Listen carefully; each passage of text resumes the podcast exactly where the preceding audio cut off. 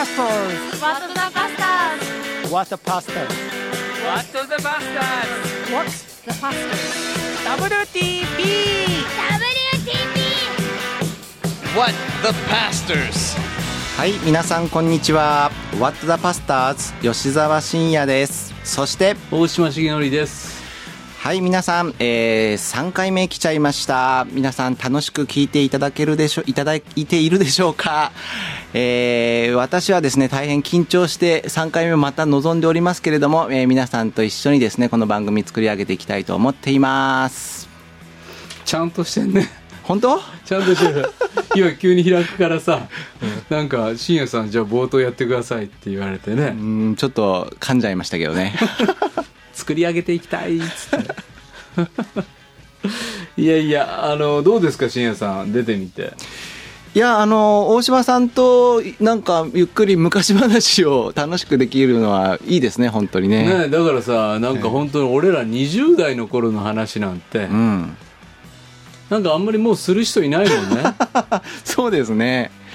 ないよね、うん。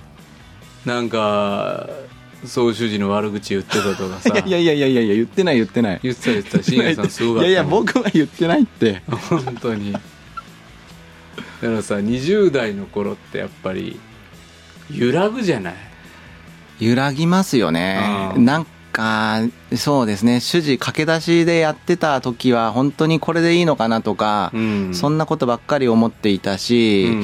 まあ、そういったことを大島さんとちょっと相談したりとかうんしてたかな、相談っていうかまあなんか不満をぶつけ合ってた感じはあるよね。あー。あー僕なんかうん。一回何だったかな。なんかすごい不満になった時があってそれでね大島さんにちょっとこれどう？みたいな感じで言いに行ってそしたらすごいなんか共感してくれてうん。ちょっと一緒に飯食いに行こうよみたいな感じで連れてってもらってうん。なんか二人でガー言ってうんなんか飯食ってうん。えみたいなことあった気がしますあったあったあねったあった。なんか文句ばっかり言って。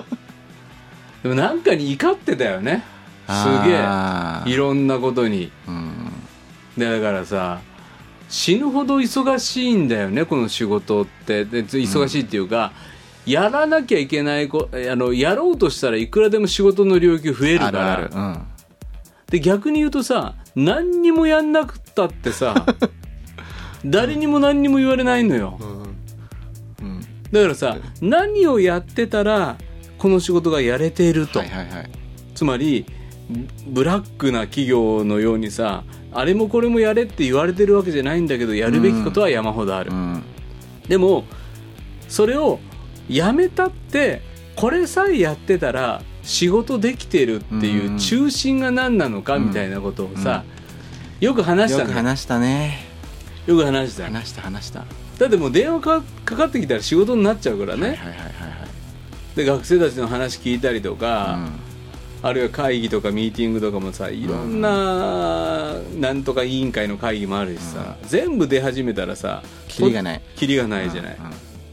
何をしてれば主事なのかみたいなのがまあよく考えましたね。よく考えたってよく2人で喋って、それでじゃあその時の総主事に話しに行こうっつって言って、言ったらさその総主事がさ「やってたらわかるよ」って言ってさあめちゃくちゃキレたらしいんです。よふざけんなよやっていろんな苦しんでるってわかんないから言ってんのにみたいな。確かにね。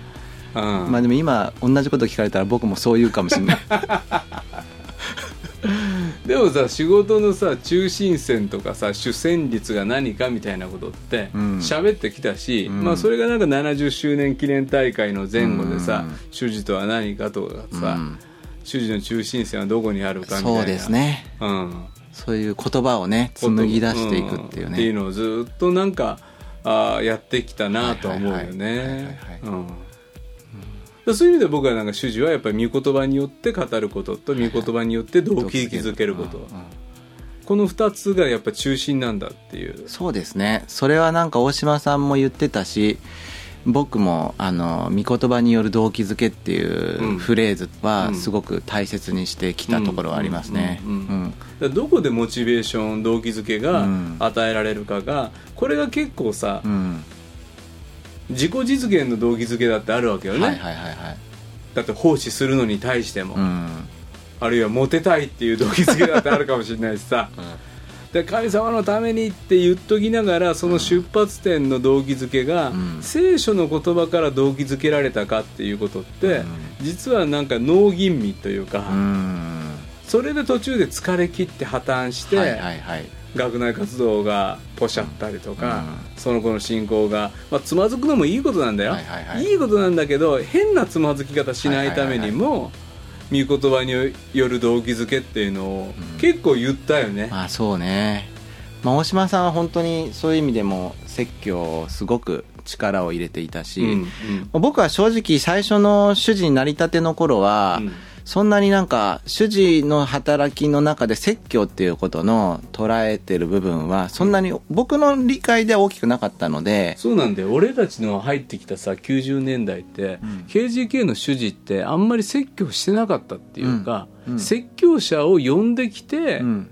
っていうようなところがあったじゃない、うん。そういうもんだと思ってたところもあります、うん。うん。大島さんはでも最初から割と説教っていうことを意識してましたね。してたしてた。うんよく聞いてましたよなんか説教。いろんな人の説教を聞いた、うん。で僕説教テープとか聞いたことなかったからテープって昔の話ですけども。だからちょっと最初お驚いたからなんか、いやえそんなことしてるの？みたいな感じで。う、ん。ん。でもそれはだから最初よく分かんなかったけれども実際大島さんが説教されるところも一緒に同僚として見てきたし、うんうんそれはだんだん分かってきたかな、うんうん。なんか、うん、何をやろうとしてるか、うんうん。うん。うん。だから誰よりも学生のそばに誰よりというかまあやっぱり学生伝道のプロとして学生の持っている悩みやしんどさをよく聞いてるんだけれども、うん。そこに届く言葉を説教の言葉まで持っていっていないっていううん。ふうに思ってたのよ。深いですねすごくアドバイスもお的確だし非常になんていうのかなある深遠うなん。導きや、あのアドバイスするんだけど、うん。説教の言葉にまでそこがちゃんと消化され消あの言葉化されていないから、うん。説教になると途端に力を失ううん。ように、その刑事系の主事説教をき、見てて思ったんだよね。うんでもそんだけの経験を持ってるってことは説教目想の力持ってるわけだから。そうですよね、うん。だそこがさやっぱり御言葉を語る力にまで持っていくっていうことが刑事系主事たちの課題なんじゃないか、そうであるならば僕らの対象にしている大学生伝道っていうのは、実は大学生になるまでの世代が、うん教会の中で中学生とかうん。高校生たちが教会の中でこぼれ落ちて、うん。だから結局 KGK まで生き残った子だけしか対象にしてないわけでさ。そうすね。はいはい。でも主義たちはもっと地域協会にお役に立つ、うん。中高生キャンプとかね。中高生キャンプとかでも、やっぱり教会を愛したりイエス様に出会える中高生たちが育っていくことのできることに、うん。地域協会に貢献できる主人になるっていうのは、うんやっぱりそのキャンプに招かれたり教会に招かれた時の説教力が、はいはいはい。だからやっぱり KGK だけ良かったらいいかのような仕事になってませんかとか。うーん。そうすげえ思ってたのよ。うー、ん。うん、もっと教会を立て上げる働き人教会に仕えていく KGK であらなきゃいけないんじゃないの、えそんなこと最初から思ってたの？でも結構うんだからもうしうんだからあのし特に進学校入って戻ってきた時なんか明確に意識してた。まあでもそれはなんとなく感じましたね。特に北陸地区っていう仏教が生きてる仏教があって、そして教会が本当に奮闘している教会の中でうん。北陸地区に着任した時にもう刑事系の学生6人しか会員いなくてさ。あそっかでその中でさ刑事系やるぞ。はい。でどんどんねその北陸地区がしょしぼんでいきそうな時にどうやったらいいだろうかってなったら KGK が教会に信頼されない限りこの6人が学生いたとしても送ってもらえないじゃない。うん。でその時にやっぱり中高生ユースに届くうん。説教が語れる主事になっていくことが実は大学生になったら KGK っていうのをやるもんだと、彼らがその思って育っていってくれるっていうか。い俺ねそこはね全然なんかやっぱり KGK なんか来てくれる学生のみに甘んじてませんかっていうのはなるほど。思ってたんだよね。大島さんあれですよね割と中高生キャンプとか北陸時代にねすごく行かれてね、うんうんそこでなんていうかな説教が磨かれていったっていうか作られていったっていうか、うんうんそういうのねよく話は聞きましたね、うん。で松原湖呼んでもらったり、うん。浜名湖呼んでもらったりそしたらそこでやっぱり諸教会の牧師と出会うし、うんその牧師がどんなこと痛みを覚えながら、うん。教会で奮闘されてるかっていうことをうん。聞いて、やっぱり同労者として同じ御言葉に使えるものとして自分ができること？うん。そういう発想でやっぱ KGK やってたかとかいうのうん。はすごくなんかやっぱ関東塾なんかはさ、うん。まあ、変な言い方だけどほっといても新入生歓迎会に100名ぐらい来るわけじゃない、まあ来ますねいるからね。いるから。うん、はでみんな都心に今どんどん大学が集まるし、はいはいはい若者が流れ込んでくる、いはい。でもどんどんいなくなっていく地域の教会、うん。高校生まで本当に大事に育ててそれが出てっちゃうわけね。東京行っちゃうわけだから。だからねそこはなんかもっともっと関東地区で主事やるっていうと言った時に、うん、うんその教会の思いとなるほこ考えて学生伝道やんないと、今コロナでねうん。もう1年生たちが大学1回も行ってないのよ。ね本当に。本当にかわいそうだなって思いますね。ほんとかわいそう。もう辞めてく学生たちどんどん出てる。多分おそらく2020年度卒あの入学のうん。学生は僕はもう本当 KGK も大きな穴が開く可能性があるっていうかね。うん。まあ実際ね1年生今多くはないので例年と比べても、うん。そこは本当にどうしたらいいんだろうって今このコロナ禍の中でうん。考えますけれども、うん。あのまあなんか難しさをずっと感じてきたところですね、だからオンラインでやれること、うん。オンラインだからこそ広がったことももちろんあるんだけれども、うん。オンラインでは手に入らないものうん。決定的なものやっぱり対面に切り替えなかったら失ってしまうもの、うん。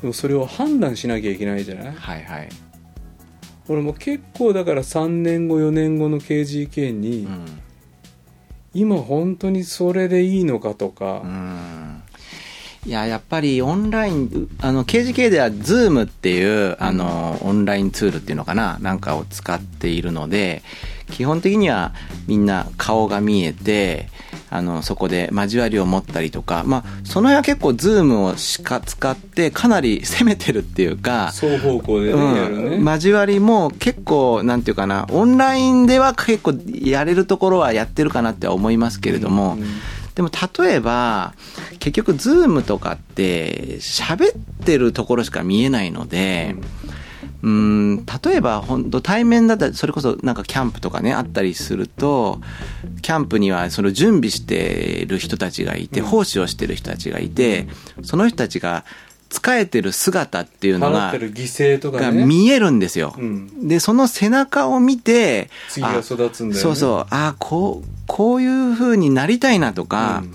私もこれだったら準備やってみたいなとかうん。思っていく言葉ではないところで伝わっていくものっていうのが生き方で見せるものね。そうですね、うん。それを大切にされてきた部分もあると思いますけれども、うんあのズームではうん。見えないそれは、言えないね。うん、ややってる人たちはいるけれども、うん。基本的には喋ってるとこしか見えないから、だから背中を見て育つっていうことが、うん。えー難しいと思いますうん。ね。うん。そう思う。それも大きなことだよね、うん。あとさ実はさ前後の時間が大きな意味を持ってきたじゃない、はいはい、雑談したりとか、うん集まってう、ん。で僕らもさこのお KGK の集会終わりで駅までの時間はいであいつとあいつとあいつには声かけるみたいなのあるじゃない？あるあるある。終わった後のね。でもさミーティング退出しました。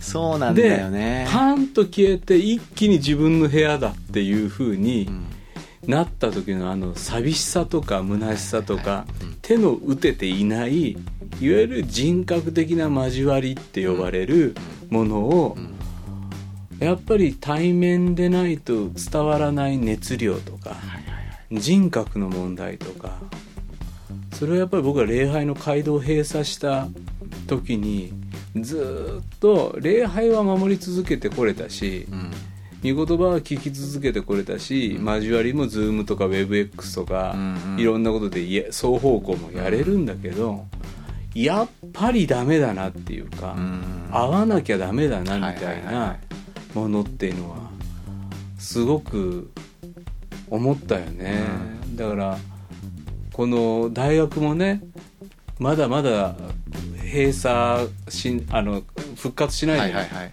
この時代の中で、うん。まあ、KGK がねどういうタイミングでコロナ禍の中でかえってコロナによってオンラインであの広がったものもある。でもうん。一方で、どこでもう一回あれを取り戻すかっていうのも、うん。まあね学生選挙局長やってて。うんまあそうですね。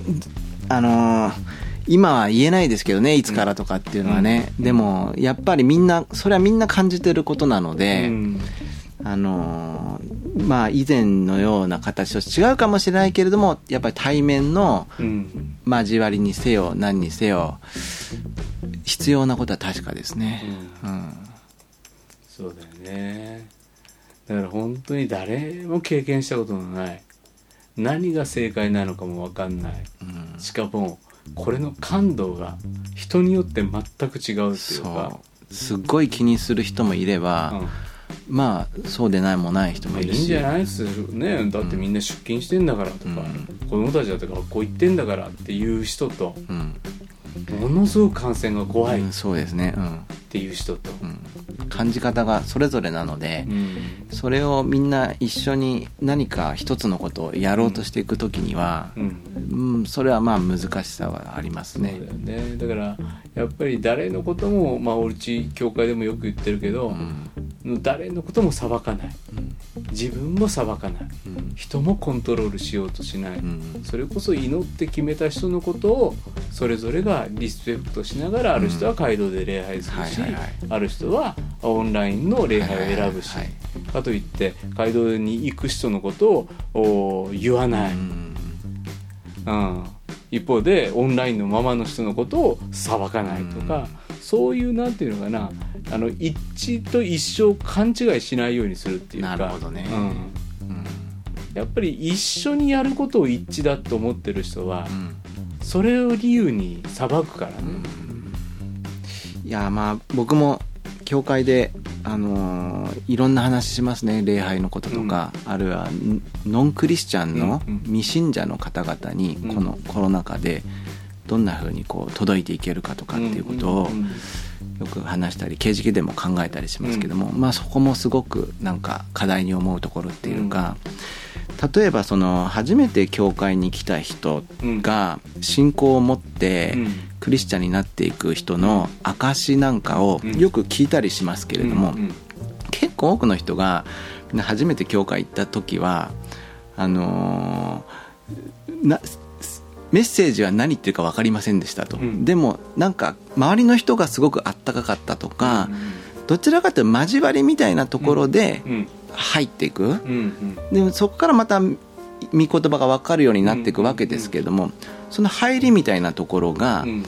今本当になんかコロナのあれで難しいなって思ったりしますね。だから人と人とのさあの流れている空気感って、うん。なん。か全員がこっちを見てる画面ではできないじゃないできないですね。うん、だから僕も進学校の授業をやる時もなんていうのかな。やっぱりやっぱりできないもの失ってるもの、うん。決定的に人として必要なものを今損なわれてるなっていうのは思うし、うん。でも一方で若い世代はそれでも乗り越えていくっていうか、そうだから全くできないわけじゃないんだけれども、うんうんうん。うんできる部分もあって、うん。それなりに有効なものもあるので、だからできちゃう部分もあるじゃないですか、うんうんうん。だけどできてないものもあってそれがいつかやっぱりな出てくるっていうか、うんうんうん。できてなかったものがうん。この先1年後2年後なんかできて、出てくる時にそれはすごく大きな、うん、なんていうかな賭けっていうか。そうね。だからそのあたりにすごく見当がついているといいっていうか、うんそれが明らかになった時にやっぱりここだったよねって思うものと、うーわそこだったっていう思うもの、うんこれのなんていうのかな準備の仕方っていうのはすごく学生伝道やっていく中でもまあ教会もそうだけど、うん必要になってくるなってことはすごく思います、What the pastors? でもどうですか学生伝道20年もう何？何年やってる？19年目19で年目、すかね。19年目、はいはい。なんか学生変わってきたなとかそうですね、まあ、よく聞かれますよ、うん。まあ確かに社会全体も20年ですごい急速に変わっていったので、ね、まあ俺らなんかガングロコギャルを一回経験してるよね。そうそうそう。だって僕らが始めた時は携帯もなかった。ポケベルでしょ？ポケベルでしょ？うん。ポケベルあったか？あったのか？ポケベルは。高校の時ポケベルあった。あそっかそっか、うん、でその後ねそういうコミュニケーションツールがどんどん変わっていったので、まあ若い人たちの文化とかそういったところでどんどん変わっていく部分は当然あるので、コミュニケーションの取り方が変わるっていうのは人間との関わり方が変わるってことなので、まあ変化はまあありますようん。ね。まあ、そういう部分とでもまあそうは言ってもやっぱり変わらない学生たちの持っている常にやっぱりこのことで悩んでるよねとか、それこそなんだろうあの進路のことだとか、まあ、恋愛のことだとか、性のことだとか、そういう部分変わらないずっとうん。いつの時代も、青年期特有のね。そうそうそうそういう部分はありますよね、うんだから変わったものもあれば変わらないものもあるし、うん。まあどちらかっていうと KGK はうん。変わっていくものを追いかけるのは得意じゃないかもしれないっていうか、ダサいのが売りだからね。うん。うまあでも変わらないところにいつも御言葉からフォーカスを当ててっていう、フォーカスして、ね変わらない学青年期特有の変わらない部分に変わらない御言葉の光を届く言葉で語るっていう、まあ、それはなんか KGK がやっぱりずっと愚直にやってきたことだよね、さすが上手にまとめてくださいますね。総書士やってたからね。そうですよね。でも学生伝道で今でも必要だなと思ってることっていうのは何かあるんですか？こういうことを学生たちに今なってほしいなって思うこと変わってきた部分の中で例えば、うん。SNS なんかそうじゃない？うんもそううですね。SNS なんて明らかにね本当に自分で死を選ぶはい芸能人が出てくるぐらい叩きに叩かれるとか、はいはい。あるいは裏アカウント作って別の顔持っちゃうとか、うん。まあそういうなんか SNS との付き合い方っていうか、うんうん。そういうのはもちろんありますよね。なんかこうなんか学んでほしいっていうかあるけれどもでも正直僕らもうん。正解がわからないっていうか、うんうん。その時代の流れの中うにん。あるので、うん。まあちょっと大人ではあるけれども、うん。自分もまたそれにどちらかと翻弄されて生きているようなところもあるので、うん。なんかこうすればいいんだよなんて分からなくって、うん。一緒に悩むことぐらいしかできないっていうか、うんううん。正直そんな思いもありますうんうんね。うん。でもなんか SNS だったらまあわーって言っちゃうけど会うとそうじゃないっていう学生もいるでしょ？まあいますよね、うん、そのリアルとなんだろう、うん。が違うっていうね、うんそういう学生に会った時さ、うん。まあ、この番組聞いてて教科学校の先生やってるとかそういうあるいは牧師やってるとかいう人がさうん。どうしたらいいんですかって言われた時よ。もう分かんないですだけじゃ無理だ だってまあそれだって俺らだってね分かんないし、まあ、お自分も得意な SNS うんあの Facebook 得意だけど LINE 苦手とかさ、うん。Twitter 得意だけどおインスタ苦手とか、うん。なんか人によっても違うじゃない、はいはいはいはい。うーんそうですね。なんだろう。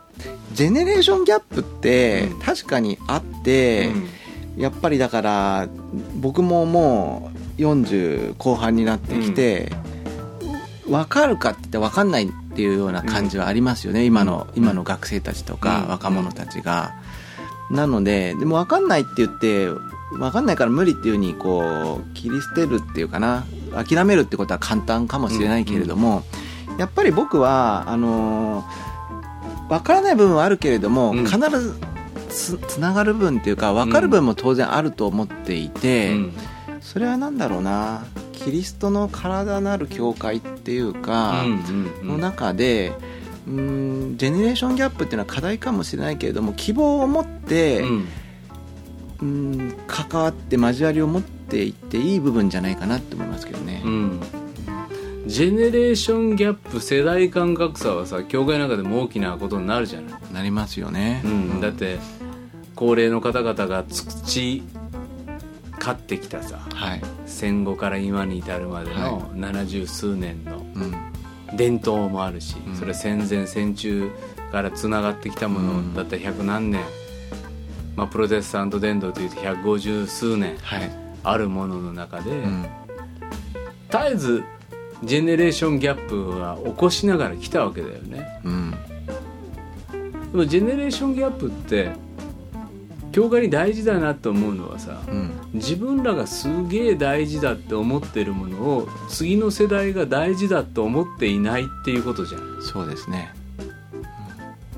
でそれを怒っちゃうんじゃなくってなんで次の世代は大事だと思えるように自分らの言葉を磨いてこなかったのかっていううんはたと気づくチャンスっていうかうん。で別にいいよねっていうことも明らかになるっていうかうん。ジェネレーションギャップで。うん。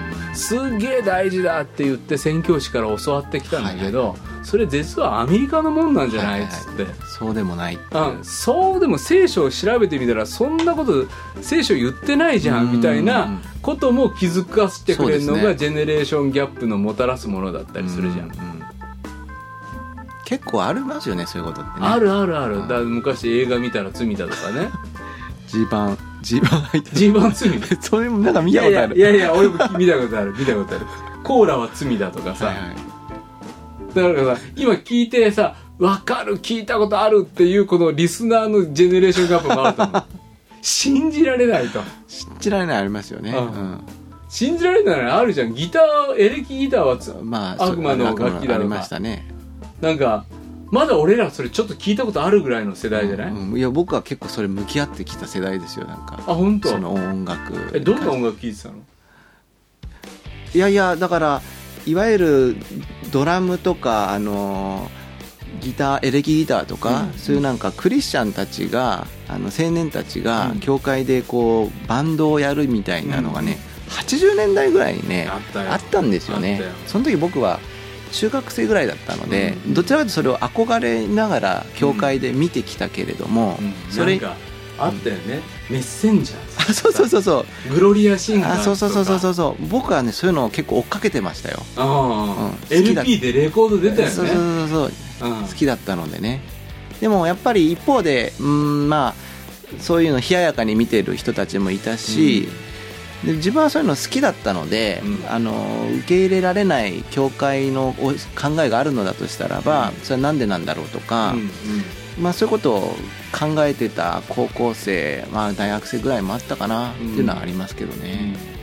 それこそさ聖書の動機づけって言って御言葉からの動機づけって言ったように御言葉が本当に言ってんのかっていうことにさ連れてってくれない大人のうんなんていうのかな怠慢に怒ってたようにも思うんだよね。じゃあどの箇所からそれを言ってんのって言った時に、ダメだもんなダメなんだぐらいの、うちの教会にはとか伝統とはとか言って、なんかやっぱりその言わあのちゃんとした答えをもらってないっていうか、だって僕らが僕はもう子供の頃から教会行ってましたけれども子供の頃も中高生の時もいっぱいいたんですよ。同じ世代のあのーいたよ。だって俺らベビーブーム。そうそう第二次ベビーブームで一番多い時期だから、教会学校もいっぱいいたんですよ。うん。でも今教会で40代とか決して多くないじゃないですか。谷間の世代じゃないですか。俺らの世代、うん。日本全国には死ぬほどいるんだよその40代。だから教会に来てた人たちはうん。どっか行っちゃったわけじゃないですか。行っちゃったんだよ、だってうちの教会もね80年代ね毎週200人子供来てたんだよ200人。大人が30人の時代。にすごい、でもそれ全部いなくなっちゃったわけだよね。そうみんないなくなっちゃったんですよね、そこはやっぱりどうしてなんだろうみたいなね検証っていうかうん。は、まあ、僕自身の問題意識としてもなんかありますけどね。いやだってあるよ。だって俺たちのあの友達たちがあー同じあそこんちの子供たちが教会来なくなったわけよ。そうそうそうそう別に全員ノンクリスチャン家庭の子供たちでもないわけよ。クリスチャンホームのあの役員のさんの子供のあの子が来なくなったんだよ。それも少なくない数来なくなったんだよ、うん。それはやっぱり何かあったんじゃないかなとは思うんですよね。一つじゃないもちろん一つじゃない、だってギターエレキギター入れたら来てたかってそんな簡単なことじゃないからさ。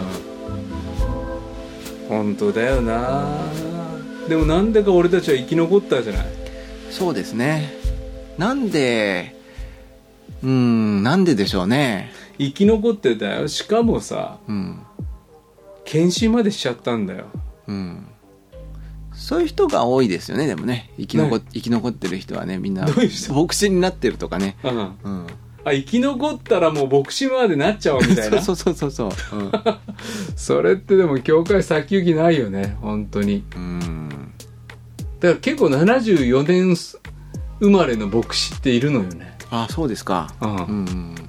まあそれまあそれはベビーブームだったからいるのかもしれないけど。はいはいうん。だからそう思うとねなんかどうしてこういうふうにこぼれてきてでもそれがエレキギターがどうたらなんたがどうたら今 SNS がどうたらって言った時に、実はまあ SNS が問題なのでもなく変わらない人間の罪深さにイエス様の十字架がどんな風に響くのかっていうことをやっぱり変わることなく御言葉に聞いていく。うん愚直に聞いていく。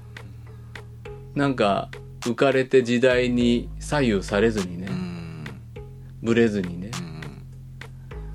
それは重要だよね。うんかといって時代の変化を一切感じないっていうのもおかしいしね。まあそうですね、うん。時代の変化にやっぱりある程度敏感である必要あると思いますけどね、うんそうだよね。だから世代間のギャップがあった時に世代間のギャップが本当に伝えるべきものを明確にしてくれる。うん。伝えなくて良いものも明確にしてくれる、うん。でも伝えるべきものを明確にしてくれるならばその時代にあるものを用いて伝えるものを伝えていく努力をやめなきゃやめずにいるべきだよね、うん。だってテレビなんか出てきた時さテレビで伝道するなんて誰も考えてないのよ。そうでしょうね。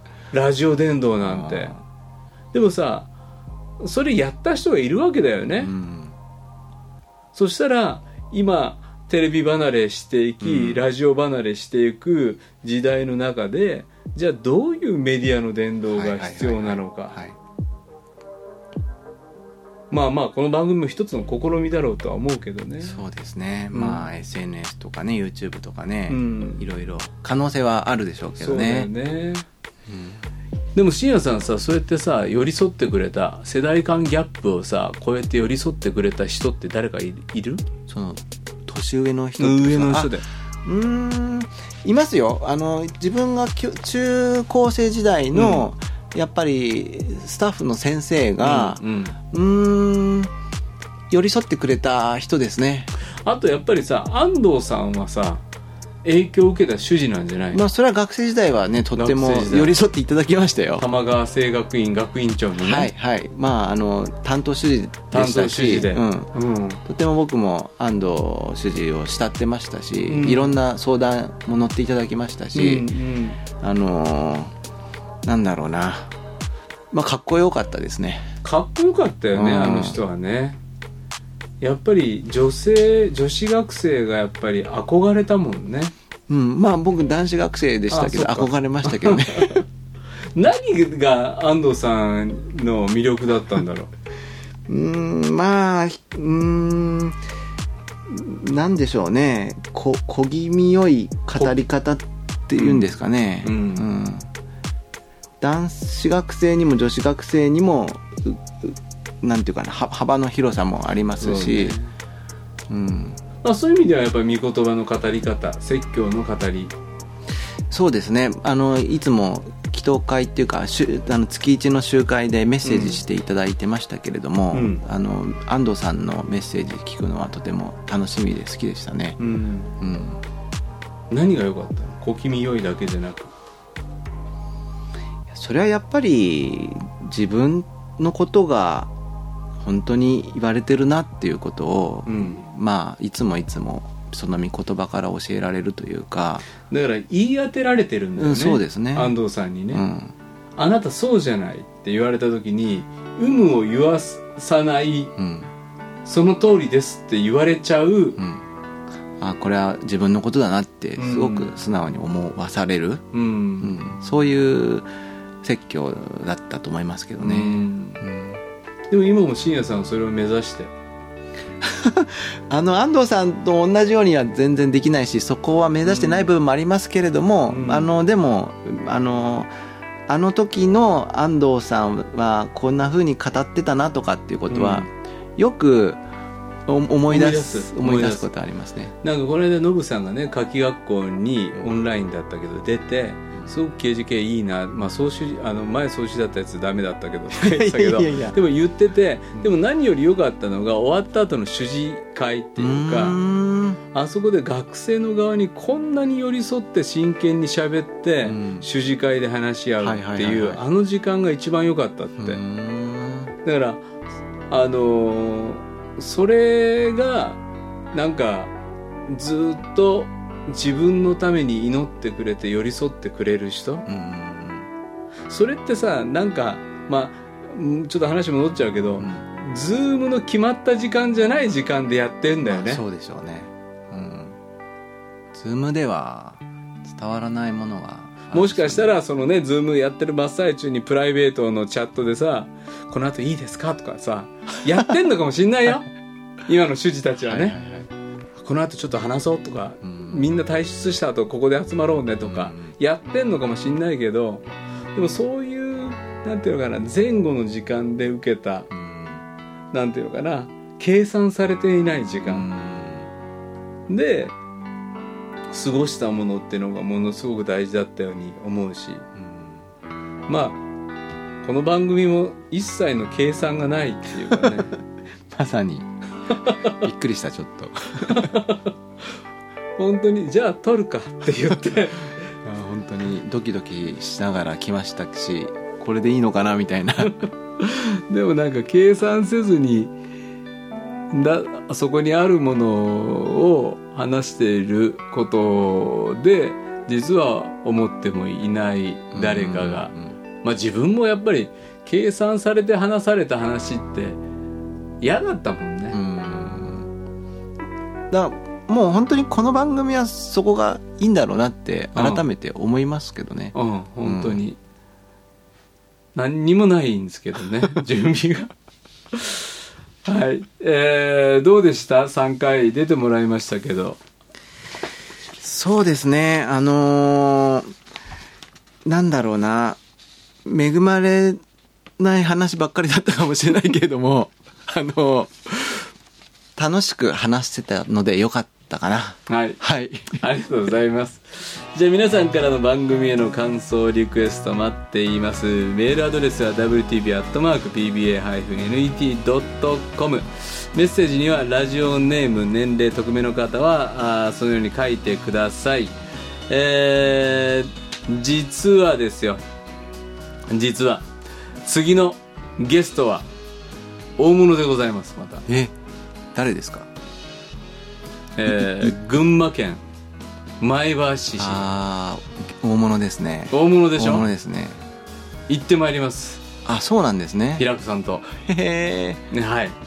行ってどこかで撮ります。そうですか。はい。へね今新海薬2017、えはいはい。あーいろんなところに行き渡ってますけど、はい。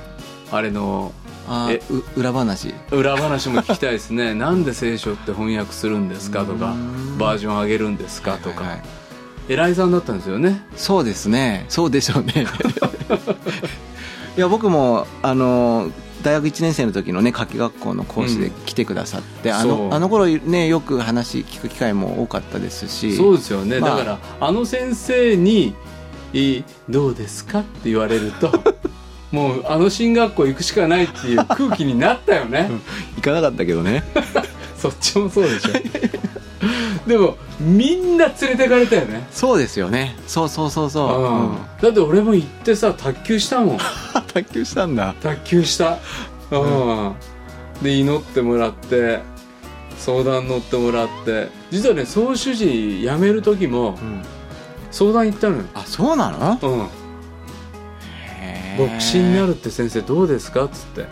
でも福音自由つながり。もうあるけど、うん。まあ今違うからね、まあでもやっぱりその調教派の進学校を辞めて、地域教会の牧師になっていくっていうプロセスの中ではい自分のことだけでなく家族のこともあるしうん。子供たちのこともはいあるし話いったんだよね。うん。まあそんなこんなで、えー内田和彦先生がまだ取ってないから もしかしたら何かがあって何かがあるかもしれませんがその時にはここはもうカットっていうふうになりますけども 内田和彦先生をお迎えしての WTP を。楽しみですね。はい、えー次回放送は11月27日です。深夜さんありがとうございました。ありがとうございました。ではさよなら。さよなら。この番組はラジオ世の光テレビ「ライフライン」でおなじみの PBA 太平洋放送協会の提供でお送りしました。